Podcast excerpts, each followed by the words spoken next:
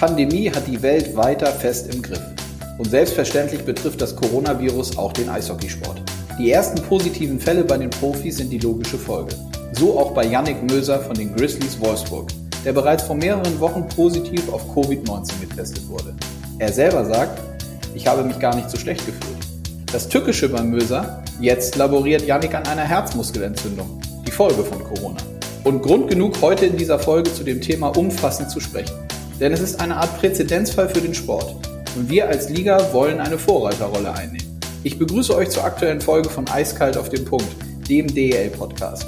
Mein Name ist Konstantin Krüger und ich spreche heute mit Dr. Axel Genslin. Hinter dem Mannschaftsarzt der Grizzlies liegen intensive Tage.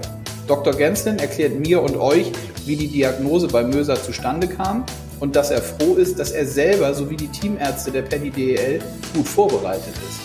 Das liegt an einem neuartigen Algorithmus, den er im Auftrag der Liga erstellt hat und der bereits in die Richtlinien als Empfehlung für alle Clubs aufgenommen wurde.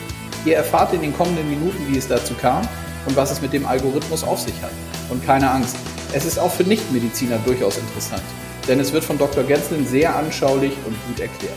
Von daher ab in die Folge und viel Spaß beim Hören mit Dr. Axel Genslin.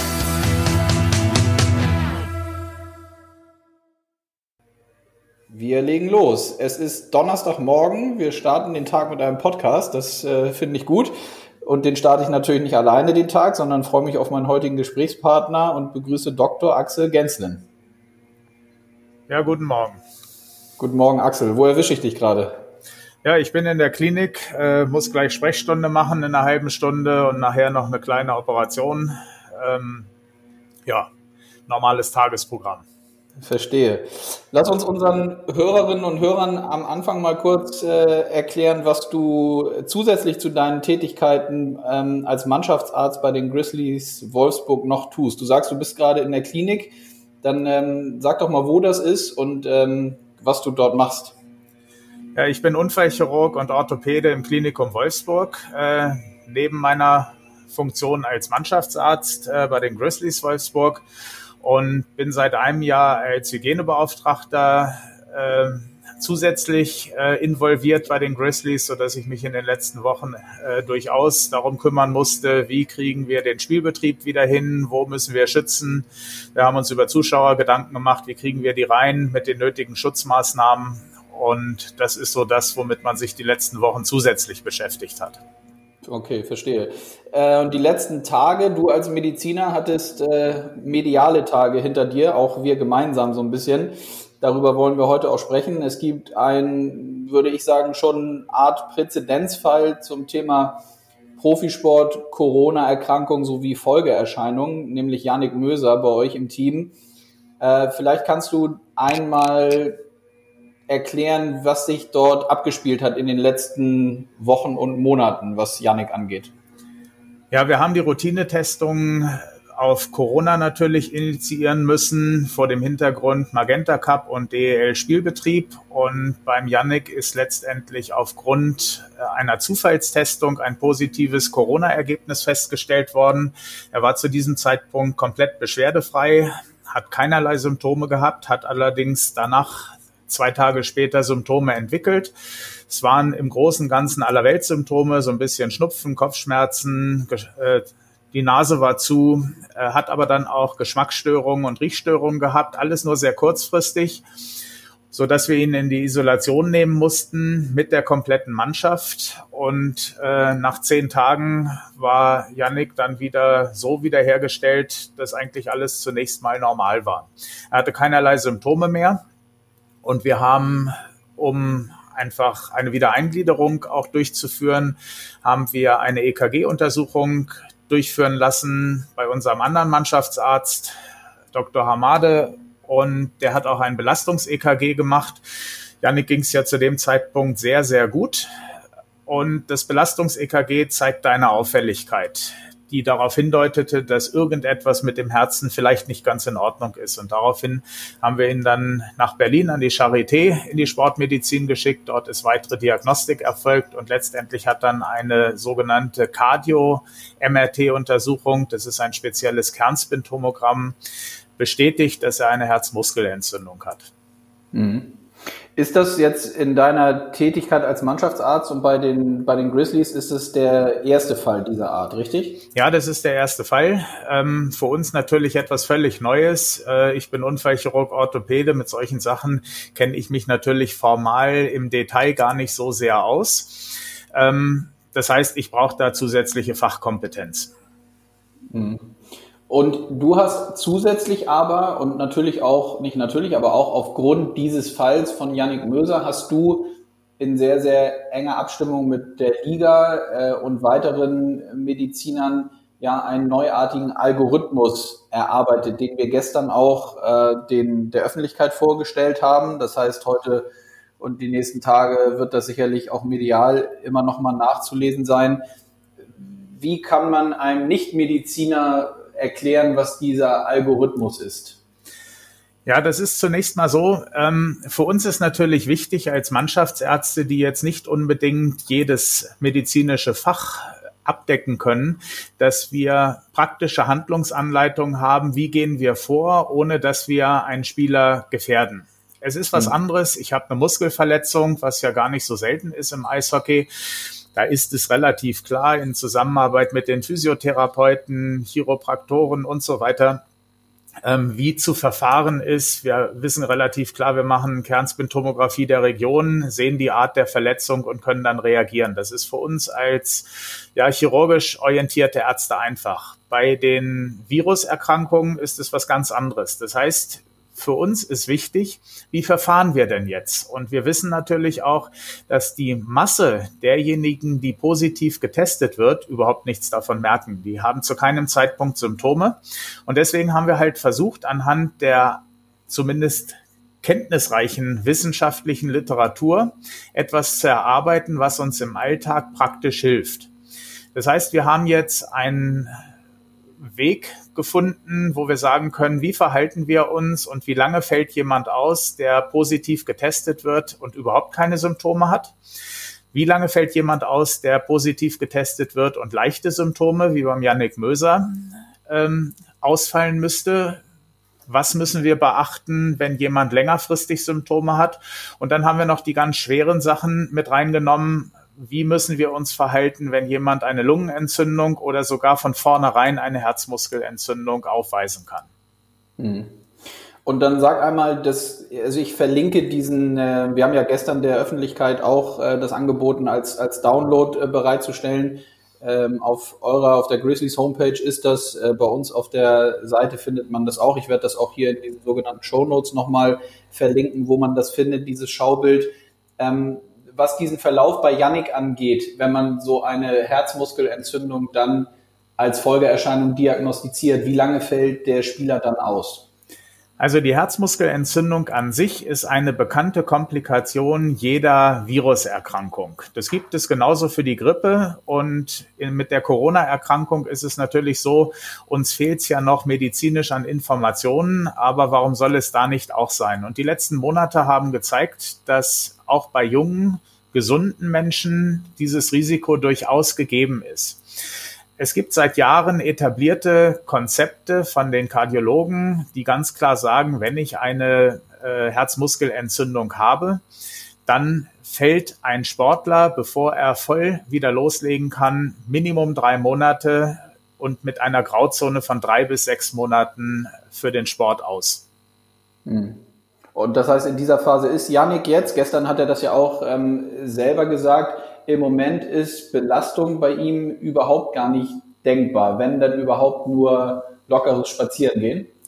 Richtig. Ähm, das Problem der Herzmuskelentzündung ist auf der einen Seite, dass der eigentliche, die eigentliche Muskelzelle angegriffen wird, aber es können letztendlich auch äh, die Blutgefäße angegriffen werden, sodass in der schlimmsten denkbaren Vorstellung das letztendlich zu einem Herzinfarkt führen könnte.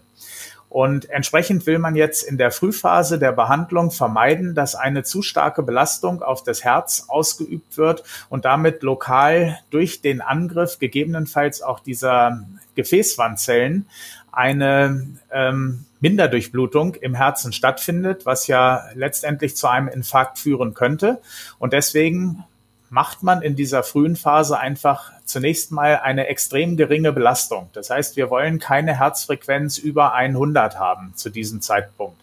Bedeutet letztendlich für jeden professionell ambitionierten Sportler, dass er ähm, eine Ergometer-Therapie äh, oder auch einfach ein Training gar nicht so durchführen kann, weil man da ruckzuck letztendlich über 100 Herzfrequenz ist. Das heißt, im Moment ist es ausschließlich erlaubt, dass der Yannick spazieren geht. Ähm, er darf sich so weit belasten, das kontrolliert er ja selber über seine äh, EKG-Gurte, äh, dass die Herzfrequenz nicht darüber hinausgeht. Man wird das dann mittelfristig natürlich steigern können, aber in Absprache natürlich nur mit äh, Kardiologen, die die Fachkompetenz haben.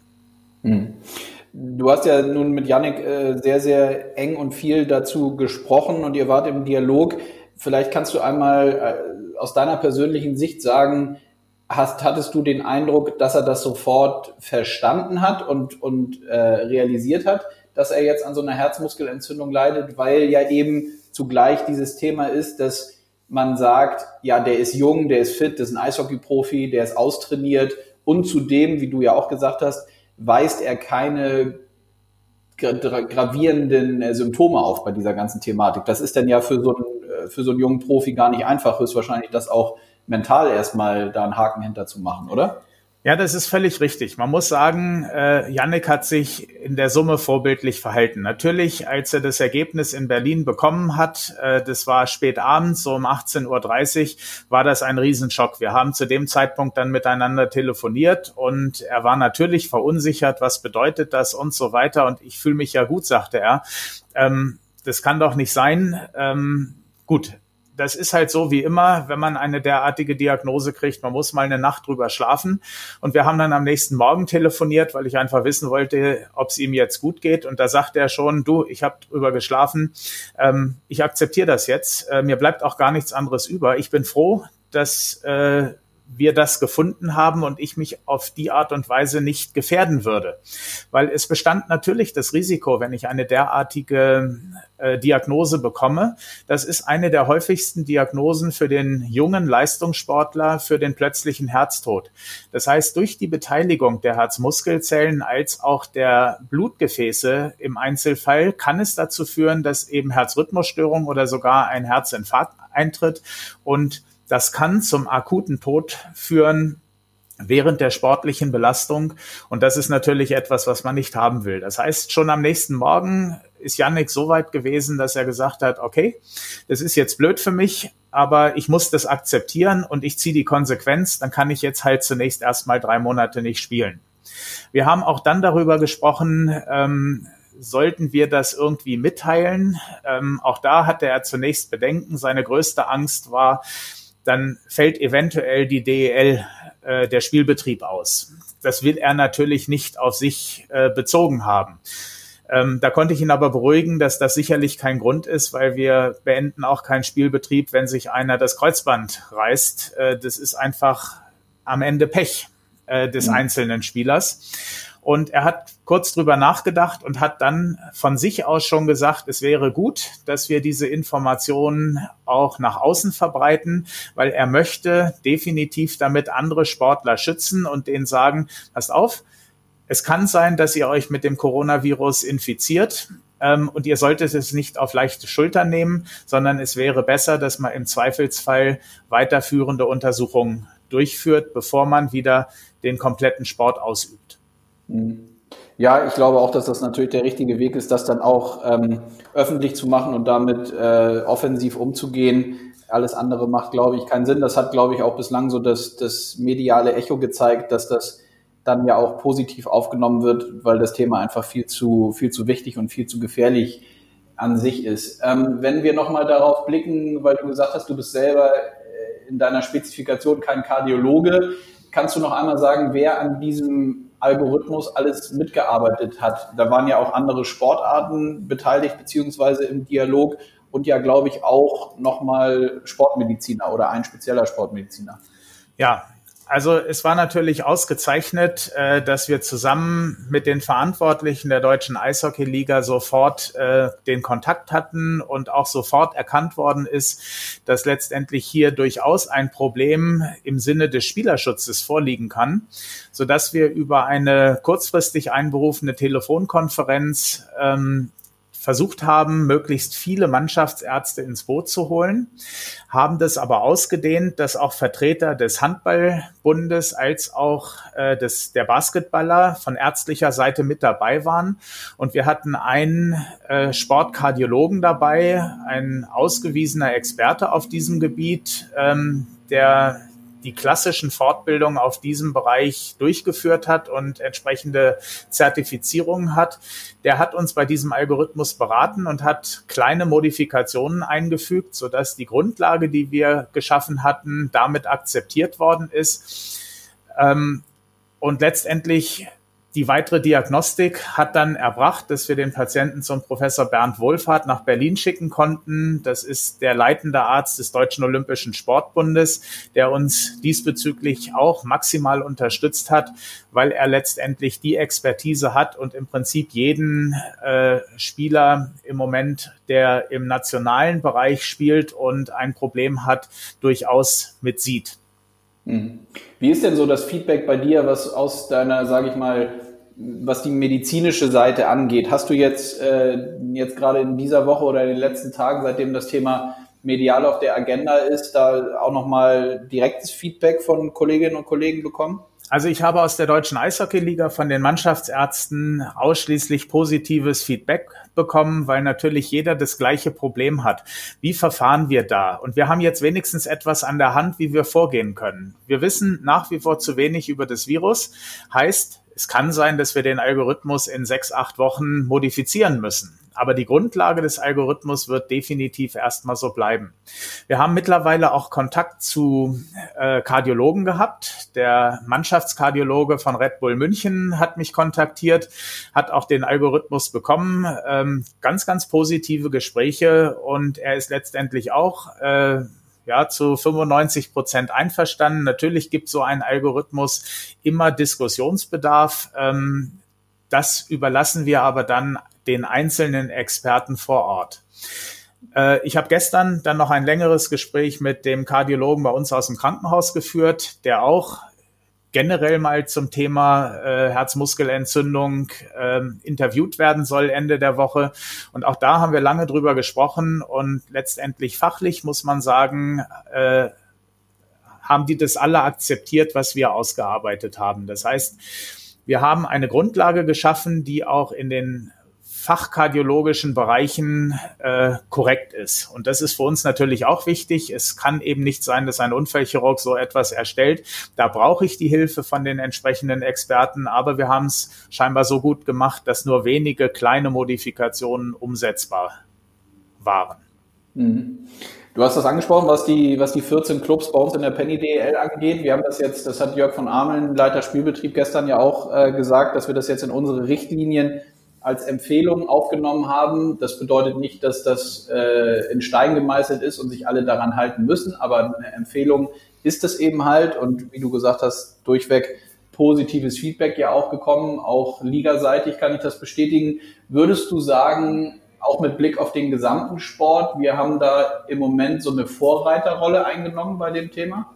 Ich glaube das definitiv, dass wir eine Vorreiterrolle haben. Zum einen, der ganz, ganz wichtige Punkt ist, wir sind offen nach außen getreten, haben gesagt, passt auf, wir haben ein Problem, das haben wir erkannt. Ähm, dieses Problem können wir noch gar nicht abschließend werten. Wir wollen aber schützen. Und wir wissen das aus anderen Sportarten, ähm, dass gewisse Dinge dort natürlich in Anführungsstrichen verheimlicht werden oder vielleicht nicht so offen besprochen werden. Und äh, wir müssen nur in die Presse gucken, dass in England im Fußball bei einem deutschen Nationalspieler ein positiver Test vorgelegen hat. Und auch dort berichtet worden ist, dass dieser Spieler im Rahmen seiner Wiedereingliederung äh, mindestens einmal umgefallen ist, was darauf hindeutet, dass vielleicht irgendwas viel zu früh war. Und deswegen ist es extrem gut, dass wir ähm, das für uns als äh, Eishockey Community erkannt haben, dass hier ein Problem vorliegt und das kann man nur offen besprechen. Äh, es bringt nichts, äh, irgendwelche E-Mail-Verteilergruppen zu initiieren, wo das nur auf medizinischer äh, medizinischen Bereichen besprochen wird, sondern wir müssen die Sportler ins Boot holen. Die Sportler müssen wissen, dass das etwas ist, was man nicht auf die leichte Schulter nehmen sollte. Hintergrund ist nach wie vor, wir wissen zu wenig. Wir haben noch keine Ahnung, hat das irgendeine Konsequenz in zehn Jahren? Das werden wir erst in zehn Jahren wissen, weil das Virus gibt es einfach noch nicht lange genug. Während wir bei der normalen äh, Grippeviruserkrankung natürlich über die Jahrzehnte eine gewisse Erfahrung haben. Und auch da kann das natürlich passieren. Das heißt, wenn jetzt jemand mit 40 Grad Fieber und einem Nachweis eines Grippevirus erkrankt, dann gelten die gleichen Vorsichtsmaßnahmen. Auch dann muss man am Ende ausschließen, äh, ist irgendetwas am Herzen. Das ist sonnenklar. Und da zeigt sich letztendlich, dass dieses in die Offensive zu gehen mit dieser Informationspolitik, so wie wir das jetzt auch insbesondere mit der Unterstützung der Liga durchführen konnten, letztendlich sowohl den professionellen Spieler schützt, aber auch in die Breite geht. Das heißt, wir müssen auch die, die Jugendlichen schützen, wir müssen die Hobbysportler schützen, auch die müssen diese Informationen kriegen. Und das hat einfach das gestrige, die Pressekonferenz als auch die mediale Wirkung dazu beigetragen. Mhm. Dann lass uns einmal nochmal auf den Punkt kommen, ähm, kurz darüber sprechen, was ja auch sicherlich immer mitschwingt, dass, ich hatte das vorhin gesagt, die Jungs selber, die denken natürlich, weil es ja letztlich auch so ist, sie sind jung und, und gut trainiert und selbst wenn sie irgendwie was haben, wollen sie schnell wieder aufs Eis. Jetzt sind wir zum Glück ja in der, in der Lage, dass wir am 17.12. die Saison starten mit allen Clubs.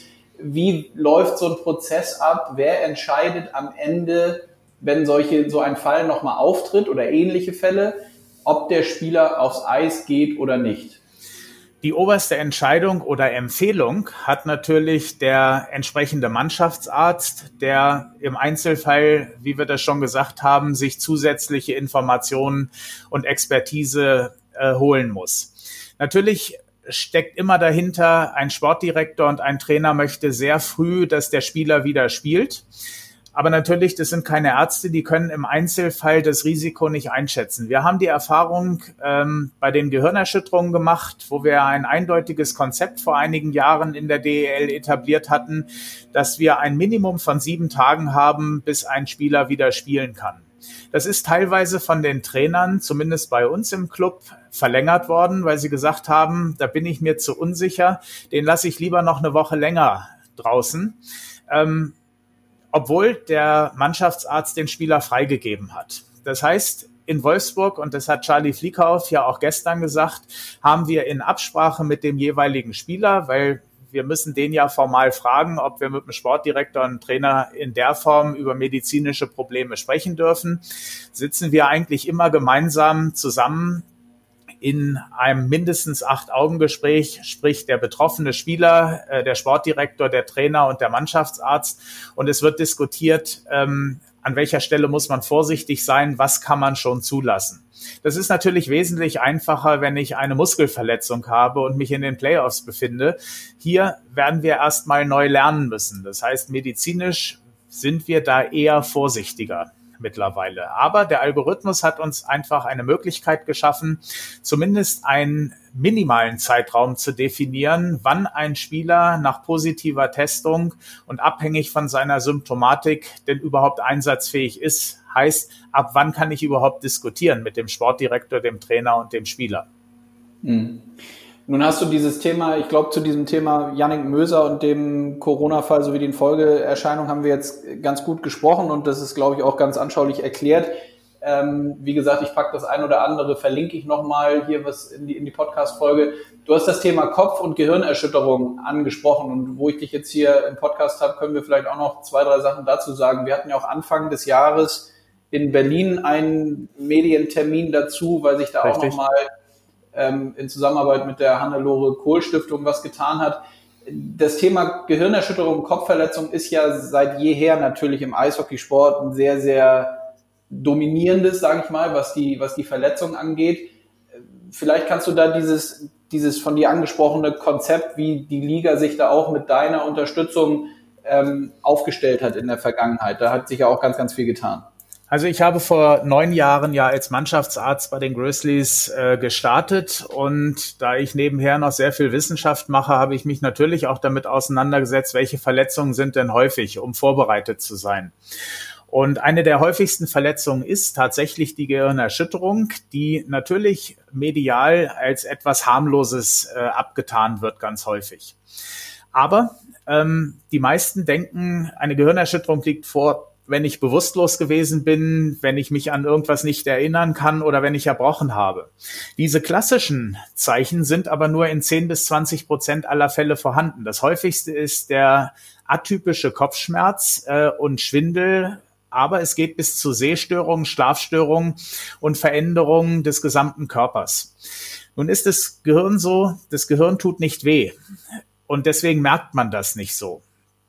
Und wir haben deshalb ein, eine App mit der Hannelore Kohl Stiftung entwickelt, die insbesondere im Breitensport natürlich zeigen soll, weil dort ist kein Arzt vor Ort. Äh, in der ersten Liga, DEL, Fußball, Handball, Basketball, habe ich ja einen Arzt vor Ort. Das heißt, der kann relativ gut entscheiden, liegt eine Gehirnerschütterung vor, ja oder nein. Ähm, aber wir haben viele Situationen, zum Beispiel auch im Training, da ist einfach kein Arzt vor Ort und da brauchen wir Hilfestellung. Das heißt, äh, wir haben die etablierten internationalen Konzepte zusammengefasst, haben die in eine App äh, integriert und geben damit auch dem Physiotherapeuten, den Coaches, den Betreuern etwas an die Hand, dass sie reagieren könnten. Das Tolle bei der ganzen Geschichte war, als wir die Gehirnerschütterung äh, anhand der nordamerikanischen Literatur als tatsächliches Problem erkannt haben, haben wir das seinerzeit äh, im Rahmen einer Sportdirektorensitzung in der DEL einmalig angesprochen. Und äh, letztendlich muss man dann sagen, hat die DEL, ohne dass wir das weiter groß diskutieren mussten, äh, spontan diese Grundtestung als Basistestung, als Lizenzierungsvoraussetzung mit in die Verträge integriert. Und das ist natürlich eine Präventionsmaßnahme, die für die Spieler gigantisch ist. Ähm, wir haben dann einen Grundwert und können den letztendlich vergleichen in der Situation, wenn ein Spieler jetzt tatsächlich vermeintlich oder auch sicher bestätigt eine Gehirnerschütterung erlitten hat. Und das ist für uns auch in der Beurteilung des Return to Place. Das Return to Play ist letztendlich eine stufenförmige Belastungssteigerung äh, für den Sportler nach Gehirnerschütterung. Dort ist es integriert. Und wenn jemand Symptome bekommt, während er sich zunehmend belastet, dann bleibt er auf diesem Niveau, auf dieser Stufe zunächst stehen und er muss komplett beschwerdefrei sein, weil es gibt viele Dinge wie zum Beispiel Reaktionsstörungen, die wir so offensichtlich gar nicht so feststellen und auch schwierig messen können. Aber wenn jemand in seiner Reaktionszeit, die normalerweise so jetzt für einen, einen Handyversuch im Rahmen unserer App 0,34 Sekunden bedeutet. Wenn er da 0,9 Sekunden hat, dann wird er auch auf dem Eis nicht adäquat reagieren können und gefährdet sich im schlimmsten Fall für Verletzungen, wenn ein Check gefahren wird oder wenn er entsprechend in der Abwehr reagieren müsste. Mhm. Diese App hast du angesprochen, auch das äh, verlinke ich hier nochmal, ein total gutes und wichtiges Thema, wie ich finde, gerade in Bezug auf Breitensport, Jugend, äh, Nachwuchsarbeit. Diese Tests, diese Eingangstests, die dann quasi mit zur Lizenzierung für den Spieler gehören, hast du auch angesprochen. Wie sieht denn so ein konkreter Fall bei dir, bei euch aus, wenn du auf der Bank merkst, ein Spieler hat da gerade richtig einen mitbekommen und kommt vielleicht so ein bisschen, ja nicht benommen, aber für dich sichtbar anders auf die Bank als sonst. Gibt es dann so direkte erste Tests beim Thema Kopfverletzung und Gehirnerschütterung? Also die Tests, die wir in die App integriert haben, entsprechen den Vorgaben der UEFA, dass äh, man drei Minuten jemanden behandeln darf. Das heißt, das könnte man sogar an der Bande machen. Wir haben natürlich im Gegensatz zum Fußball den Vorteil im Eishockey, dass wir den Spieler akut rausnehmen können und es sind noch genug andere Spieler da. Während in der Verlängerung beim Fußball, wenn dann einer ausfällt und die Einwechslungen schon erfolgt sind, dann fehlt denen halt jemand. Das mhm. heißt, wir würden als Mannschaftsärzte einen derartigen Spieler kurz in die Kabine nehmen und würden zumindest die orientierenden Tests erstmal machen und dann schon eine Entscheidung treffen. Der Vorteil ist, dass wir dann tatsächlich ein Vier-Augen-Gespräch haben und dem Spieler auch relativ klar sagen können, das ist gefährlich, wenn du jetzt rausgehst. Ähm, bleib jetzt hier, zumindest bis zur Drittelpause äh, und wenn es das dritte Drittel ist, halt bis zum Ende. Das macht heute keinen Sinn und dann können wir weiter gucken, weil die eigentliche Testung, die international dort etabliert ist, dauert mindestens 15 bis 20 Minuten und das muss man sehr, sehr detailliert machen. Mhm. Ähm, wenn wir bei dieser Untersuchung feststellen, dass äh, letztendlich doch eher keine Zeichen einer Gehirnerschütterung vorliegen, dann würden wir den Spieler auch wieder aufs Eis lassen. Wenn aber der Verdacht im Raum steht, dann ist es ein absolutes No-Go, am gleichen Tag den Sport wieder aufzunehmen. Mhm. Ohne natürlich, dass du Namen nennen kannst und sollst. Wie oft passieren solche Szenen während des Spiels, dass du jemanden wirklich rausnimmst und dich mit dem nochmal dich quasi genauer hinsetzt und anguckst, wie sieht's jetzt bei dem aus, wenn du irgendwie Anzeichen dafür hast, dass der was gegen den Kopf bekommen hat? Ähm, natürlich sind wir darauf angewiesen, dass der Sportler uns etwas sagt. Wenn er offensichtlich äh, nicht in der Lage ist, geradeaus zu gehen, äh, dann ist die Sache klar, dann bleibt er draußen. Wir wissen von den Daten der Berufsgenossenschaften über den Sportreport, dass wahrscheinlich 30 Prozent aller Verletzungen im Eishockey Gehirnerschütterungen sind. Da gibt es auch eine Grauzone. Äh, ist es jetzt nur der Hals? Auch die Halswirbelsäulen Distorsion, also die Zerrung an der Halswirbelsäule macht ähnliche Symptomatik. Im Einzelfall weiß ich das nicht, aber solange ich es nicht weiß als Arzt, muss ich halt vom Schlimmsten ausgehen. Das heißt, wir erwarten durchaus, dass in, an jedem Spieltag statistisch ein Spieler eine Gehirnerschütterung erleidet. Mhm. Dazu ist vielleicht noch zu sagen, das ist ja auch noch wichtig, dass sich auch was die Bandenthematik in den Arenen sehr, sehr viel getan hat. Ne? Es sind ja alles mittlerweile, sind so, glaube ich, sogenannte Flexbanden oder wie ist der richtige Begriff, ja, dass es eben nicht mehr so wehtut, wenn man da, wenn man dagegen knallt. Ja, es geht gar nicht so sehr um das Wehtun. Es sind flexible Banden. Das heißt, ich äh, pralle letztendlich nicht gegen ein starres Konstrukt, gegen eine Mauer, so als wenn ich jetzt umfalle und mit dem Kopf auf den Fußboden ausschlage, sondern die Bande gibt etwas nach. Und damit wird letztendlich die Energie, die auf den Kopf wirkt, ähm, abgeschwächt. Das heißt nicht, dass wir damit eine Gehirnerschütterung am Ende vermeiden können, aber das Risiko ist geringer. Und in der Summe, da gibt es Untersuchungen aus Finnland, hat sich gezeigt, dass tatsächlich die Häufigkeit der diagnostizierten Gehirnerschütterungen damit zurückgegangen ist. Das heißt, wir haben damit auch eine Präventionsmaßnahme, die mittlerweile ja auch verpflichtend äh, mindestens in der DEL umgesetzt worden ist, ähm, die dem Spieler am Ende hilft und mhm. äh, Verletzungen vermeidet. Das heißt, das große Thema Prävention, was ja auch von der Berufsgenossenschaft als wesentlicher Versicherungsträger initiiert worden ist, ist etwas, was jetzt über die Jahre, die ich mit dabei bin, hervorragend von der DEL mit umgesetzt worden ist.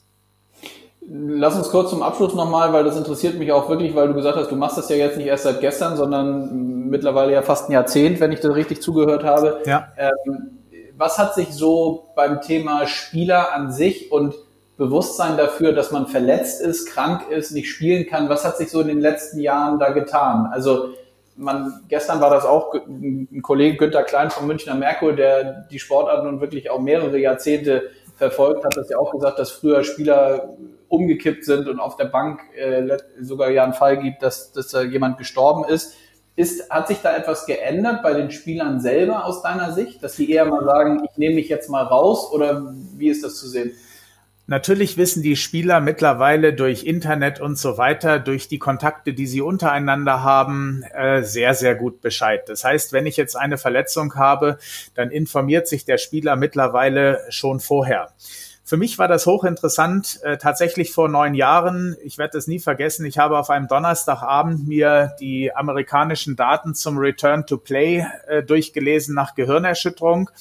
Und am Freitag passiert es nun beim Spiel, dass einer unserer nordamerikanischen Spieler äh, eine Gehirnerschütterung erlitten hat und äh, mich fragte, verwendet ihr das gleiche Protokoll äh, wie in Kanada? Da konnte ich natürlich relativ einfach sagen, ja, genau das tun wir. Wenn ich es aber nicht zufällig einen Abend vorher gelesen hätte, hätte ich gar nicht gewusst, wovon der redet.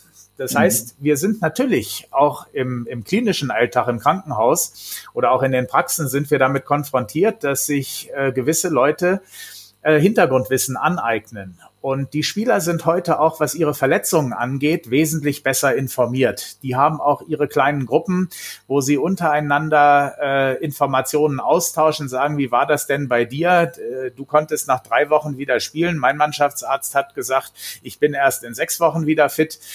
Dann wird das offen angesprochen. Und äh, da müssen wir natürlich äh, ganz anders argumentieren und müssen offen, wesentlich offener mit den Spielern umgehen, als man das vielleicht früher gemacht hat. Früher stand im Vordergrund, du spielst und was gerade bei der Gehirnerschütterung gerne gesagt wird, ähm, stell dich nicht so an, nimm eine Tablette und geh wieder aufs Eis.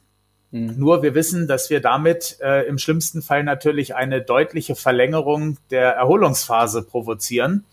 Und entsprechend ist es zumindest bei uns in Wolfsburg so, dass wir einen extrem familiären Umgang mit den Spielern haben. Das ist eine große Freundschaft. Das ist nicht der, der Mannschaftsarzt, äh, den man nur anspricht, wenn es gar nicht anders geht, ähm, sondern man, wir Mannschaftsärzte sprechen auch mit den Spielern, sagen, gibt's irgendwas bei dir, du hattest da was. Ähm, und genauso kann der Spieler jederzeit auf uns zutreffen und äh, man weiß natürlich nicht alles, dann informiert man sich und äh, spricht es beim nächsten Training halt wieder mit an oder telefoniert abends.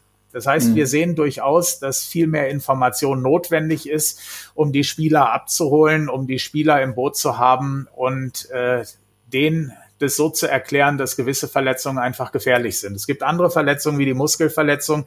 Da haben wir eine Grauzone von zwei, drei Wochen, wo wir gar nicht genau sagen können, fällt es jetzt tatsächlich nur drei Wochen aus oder äh, kann es bei dir auch mal sechs Wochen sein. Das wird einfach der Verlauf zeigen. Während wir bei vielen anderen Dingen relativ klar sagen können, ähm, rechne mal so mit diesem Zeitfenster.